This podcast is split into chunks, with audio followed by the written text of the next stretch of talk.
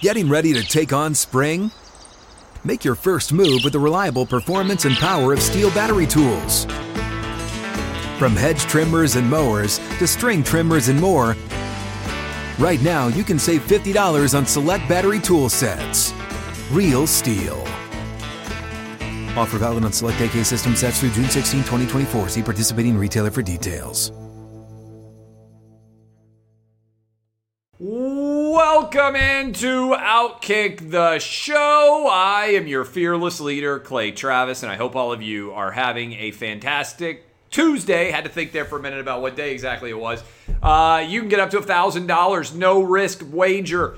Tennessee, Iowa, Indiana, Illinois, West Virginia, uh, Pennsylvania, New Jersey, Virginia, Michigan, all of those states, Colorado that I just ran through. All you have to do is go sign up today. $1,000 no risk wager at fanduel.com slash clay. Uh, encourage you all to go give us five stars on this show. Go sign up for the Clay Travis and Buck Sexton podcast as well. We had Alex Berenson for most of the second hour of the program. I think you will enjoy that conversation. Encourage all of you to go check that out. All you have to do is go to fanduel.com slash clay fanduel.com slash clay to get $1,000. No risk wager. All you have to do to sign up for the podcast is basically just search my name, Clay Travis.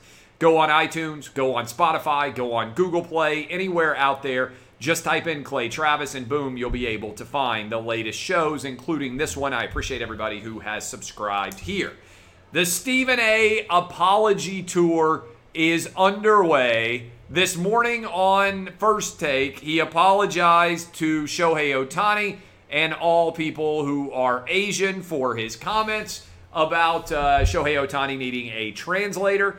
And then also, he apologized to people of Nigerian descent for making fun in some way of the way that their names were pronounced.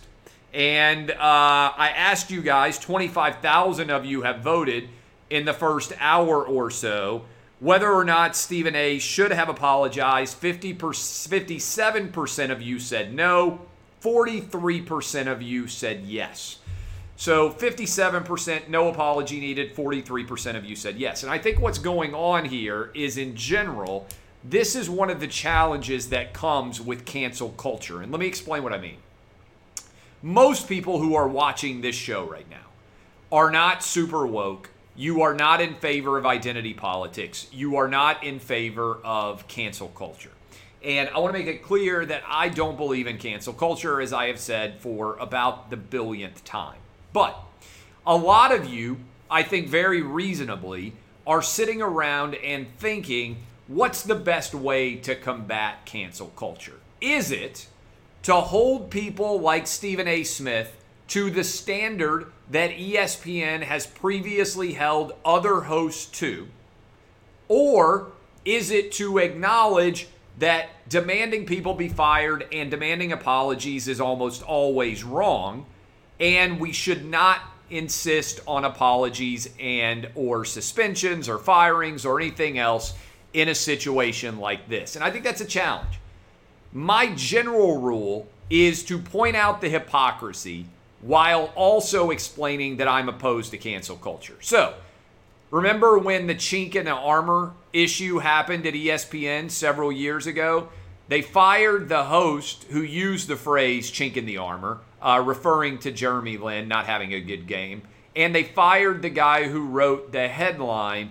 And uh, the guy who wrote the headline, I think, went on, if I remember correctly, in a really intriguing story to actually go back to seminary school and to become a priest. Uh, also, ESPN has sent the standard for a long time, set the standard, that inappropriate contact uh, comments on air, off air, can lead to you losing your job. So, I don't think that Stephen A. Smith should have to apologize for what he said. I understand what he was attempting to say. And let's take it outside of the United States. We talked about this on the Clay and Buck show. If, let's say, I suddenly went overseas to China and I was the greatest ping pong player in the world. I'm a pretty good ping pong player as it is, but let's pretend I was the greatest ping pong player in the world. I probably, I don't know enough about Chinese marketing to know for sure, but probably not knowing a word of Mandarin would probably hurt my ability to be marketed as a ping pong star in China. Let's just toss that out there. So, uh, what Stephen A was attempting to talk about was the fact that he doesn't believe Shohei Ohtani is able to be the face of Major League Baseball because he needs a translator. Where I think he whiffed is here's the deal, and this is where he should have been smarter, I think. Do we really gain that much from athlete interviews uh, during or after games? I really don't think we do. I think most of our judging of an athlete comes from how they do actually on the field, on the court. In other words, very few athletes, I made this argument for a long time, very few athletes make a tremendous difference for themselves by anything other than their performance in their sport of choice. And I've made this argument for a long time. For instance, um, I think most athletes, even though, especially if you're a true superstar, you lose more from social media than you gain from social media. Let me use this example Peyton Manning, never been on social media. Michael Jordan, never been on social media. Arguably, the two greatest pitchmen of sports history are Peyton Manning and Michael Jordan. Never needed to do anything on social media. What social media does is if you don't already have an audience, let's say you're a backup offensive lineman or just an offensive lineman in general, and you're witty and you're engaging and you're fun, it can help to share your personality with an audience that would otherwise not know you exist. Whereas if you're a superstar, you're always going to get judged by what you do on the field far more than what you put on social media. And so I think a lot of athletes, in an effort to worry about their platform, are overreaching in worrying about things other than their performance. Because if you are a tremendous performer in your sport, that's how you get paid, that's how you make your money. So I don't think Stephen A needed to apologize, but I think most of the 43% who is saying he needed to apologize, this is coming from the overall perspective of this uh, of this show, uh, which was how do you deal with cancel culture? And some people want Stephen A held to a really strict standard because ESPN has set the standard of strict behavior when it comes to cancel culture. Uh, and they typically don't apply it evenly. Instead, they apply it based on your race or your gender, which is how, frankly, Jalen Rose can get away with talking about Kevin Love being a token white player, which I think was directly racist and far more of a racist thing to be said and distributed by ESPN than what Stephen A said about Shohei Ohtani. So if you were going to require an apology, to me, what Jalen Rose said about Kevin Love is far more racist than what Shohei Ohtani, uh, what what Stephen A. Smith said about Shohei Ohtani uh, or Nigerian basketball players or whatever. Yesterday was a rough day for Stephen A. Smith. So my position in general, as an opponent of cancel culture, I think pointing out hypocrisies and absurdity while also making it clear that you don't believe in suspensions, you don't believe in firings, you don't believe in the idea of one person says one thing and they should never be able to work again. By the way, Rachel Nichols has to be looking around, looking at Stephen A. Smith and saying, wait a minute, wait a minute. So you cost me a job based on something I said not on the air at all that was illegally recorded. And now it has cost me, by the way, if I'm Rachel Nichols, two different jobs.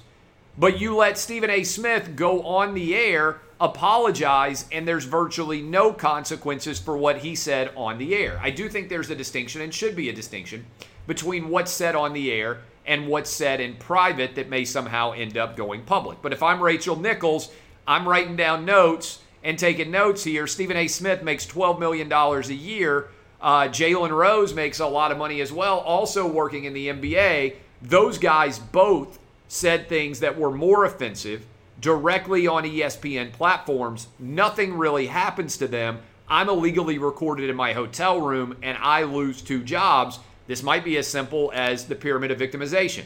White woman ranks lower than black man on the period of uh, the pyramid of victimization, and so Rachel Nichols ends up uh, ending up losing jobs. Nothing really happens to Stephen A. or Jalen Rose, even though those situations are significantly connected. Uh, and by the way, if I'm Adrian Wojnarowski, I say, wait, I said F you to a United States senator and got suspended for a month or whatever the heck it was, uh, and nothing happens at all uh, to uh, to Stephen A. Smith on air for what he says or Jalen Rose for what he said. I definitely think there is an inconsistency here. Speaking of inconsistencies, every time I think the cosmetic theater can't get more absurd, I turn, turn on my television in the world of sports and it gets more absurd. Major League Baseball last night had the home run derby. Congrats to Pete Alonso for winning it. Uh, always an entertaining event to be able to watch. And I put it on and I'm watching it from Denver. I'm still fired up about the fact that Atlanta lost the All Star game because Rob Manfred is a buffoon. Uh, but I'm watching the Major League Baseball All Star Game Home Run Derby, and everybody in the crowd, no masks. Everybody in the field, no masks. And they've got kids, did you notice this? Running around in the outfield wearing masks. It was nonsensical, okay? Why in the world are young kids wearing masks running around in the outfield? If anything, they should be wearing helmets because those balls are getting absolutely crushed and they're trying to catch some of these high fly balls that don't end up going into the seats and they might get hit in the head trying to make some of these catches. But the idea that they need masks to protect themselves, nonsensical. Let me just be clear about this. We talked about it with Alex Berenson on the Clay Travis and Buck Sexton show today. No kid should be wearing a mask this fall in school. No kid of any age, vaccinated or not, should be wearing a mask at school this fall. Last year, I was okay with my kids being required to wear masks because I was just excited for the school to open up and for them to have in person learning for the entire year. But there is no way whatsoever to justify, based on the science, anything at all associated with mask wearing among children, particularly mask wearing among kids younger than 12. Major League Baseball, I'm sick of the cosmetic theater. It was an embarrassment that they were requiring those kids in the outfield to be wearing masks. Did you see Gregg Popovich? He wasn't happy. Team USA went 54 and 2, I believe it was, with Coach K as their official head coach.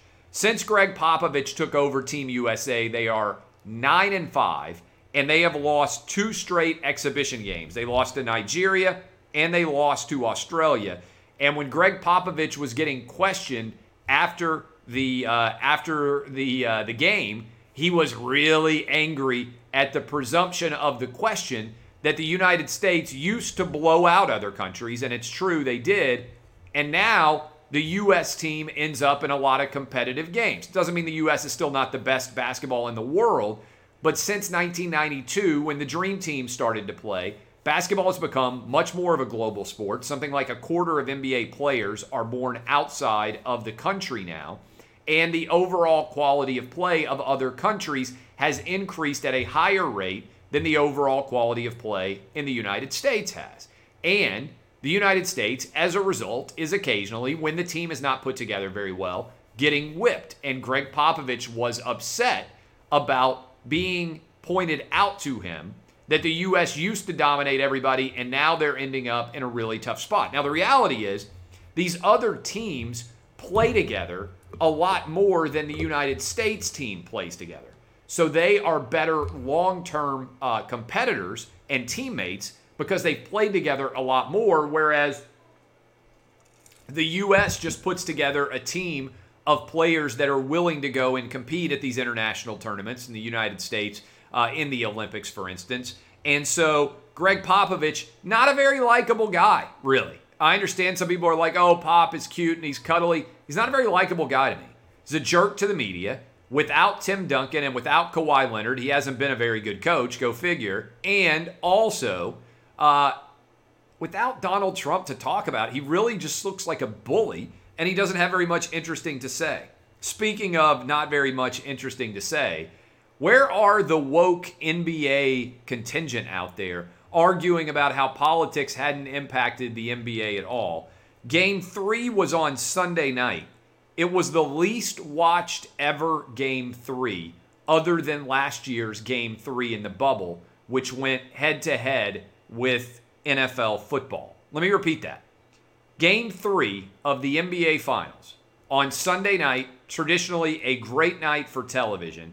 Game three is the least watched game three in the history of NBA ratings, other than last year's game in the bubble. So the NBA, in the last two years, has posted the two least watched NBA playoffs and NBA Finals games on record. Seems like kind of a big deal to me. Maybe worth acknowledging that the NBA got woke and its ratings have gone broke. Yet all of the blue checkmark brigade members out there won't acknowledge what has become a readily apparent fact. The NBA has taken body blow after body blow. The brand is collapsing. They need to apologize to America for denigrating this country, or they need to move the whole NBA to China, where they can shut up and dribble for Chairman Xi, who may be more palatable palatable, palatable, palatable with their overall political interests. Speaking of political interest, see the ESPYs? I didn't even know the ESPYs were happening. I, I legit, I gotta raise my hand. I had no idea that the ESPYs were going on this weekend. Only 1.1 million people watched. That is a tiny audience, the smallest in the history for the ESPYs by a massive amount. To give you an idea, back in 2015, when Caitlyn Jenner won the ESPY for Courage, 7.7 million people watched. Now the audience has declined by 86%. The ESPYs is officially, it appears, to be a dead project for ESPN. Everybody has effectively stopped watching award shows in general, uh, whether it's uh, the Oscars whether it is uh, the Golden Globes, Emmys, whatever it is, people are tired of rich athletes or rich actors and actresses sitting around and lecturing them on politics. And so people have abandoned viewership to a massive degree. The ESPYs used to be one of the crown jewels of ESPN programming. Over the last six years, it has effectively died. I wonder whether they're going to end up canceling the ESPYs or whether it makes any sense to even continue them. Uh, All time low, 1.1 million viewers. ESPN, I got to tell you, has gotten woke and they have completely gone broke. Uh, Peyton Manning was talking about Aaron Rodgers. And Peyton Manning said this debate has been going on since April when Aaron Rodgers basically let it be known that he didn't want to return to Green Bay. Does Peyton Manning think that Aaron Rodgers is headed to Denver? He said no. So, Aaron Rodgers, and I thought this was interesting, there was a list of the best quarterbacks in the NFL that came out. Uh, Bobby Burack at Outkick did an intriguing list of his own uh, with the best quarterbacks in the NFL, but they let everybody vote uh, in terms of who they thought the best quarterbacks were in the NFL and uh, the top 10 quarterback list. So all of you can debate and fight amongst yourselves over who the top 10 quarterbacks are.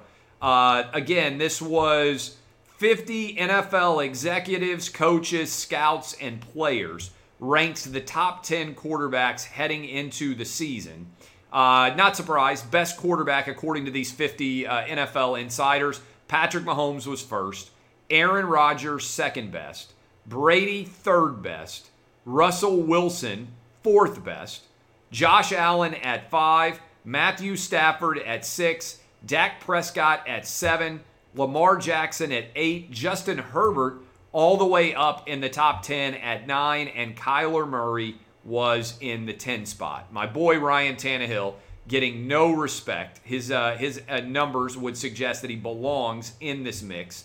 Uh, Deshaun Watson not in the mix, uh, notably, probably because he's got 22 different women accusing him of sexual assault, even though that story has just kind of vanished and it's like nobody's going to talk about it anymore. Uh, but those are the 10 in order according to uh, uh, the uh, the ranking of NFL executives, coach, scouts, and players. Those are the top 10 quarterbacks. You heard them. You can now debate amongst yourselves. Cuba. We've been talking a lot about Cuba on the Clay Travis and Buck Sexton show, also talking about it a decent amount here, uh, because I believe that right now the situation in Cuba is really an incredible challenge and also an incredible opportunity for the United States. And the mayor of Miami came out earlier today and said he would be in favor of airstrikes in Cuba to support protesters on that island nation 90 miles to the south of Florida. Now, I don't know what the right response is, but I do know that Joe Biden putting out his thoughts and prayers and basically his hopes that Cuba is going to be okay is not in some way going to make that place any safer at all for people who support freedom and democracy. So, what is the maximum amount of pressure that we can exert that helps to overthrow, let's be honest, overthrow the communist totalitarian dictatorship that has been in charge of Cuba for over 60 years. I don't think Joe Biden's administration is going to come up with the appropriate response. I think Trump's administration would have done a little bit better job, but it's long past time for the Castro brothers, who now no longer control Cuba, uh, and their heir apparents to lose the ability to forestall democracy and capitalism in Cuba. If you've ever been on a cruise ship, uh, it's really kind of eerie. All you do on many cruises, particularly those of the Western Caribbean, is just circle Cuba. You come down off of Florida, go around Cuba. I remember thinking how strange it was been. I've never been to Cuba. I would like to go just to see it. But I remember thinking how strange it was when the cruise ship is passing and we were close enough to Cuba to be able to see all of the old buildings that were along the seafront in Havana as we went past Cuba, but yet were not able or, or allowed to ever actually visit that island. The people of Cuba deserve better, uh, and so do all the Cuban Americans here. We need to do as much as we possibly can to try to provide freedom there. But one crazy story that came out, I don't know how many of you even saw this. Mia Khalifa, who is a former porn star, uh, who is uh, now no longer a porn star, but obviously did uh, some porn back in the day and became very famous for it. Um, she is being accused of Cuba's president of fomenting the revolution in Cuba right now.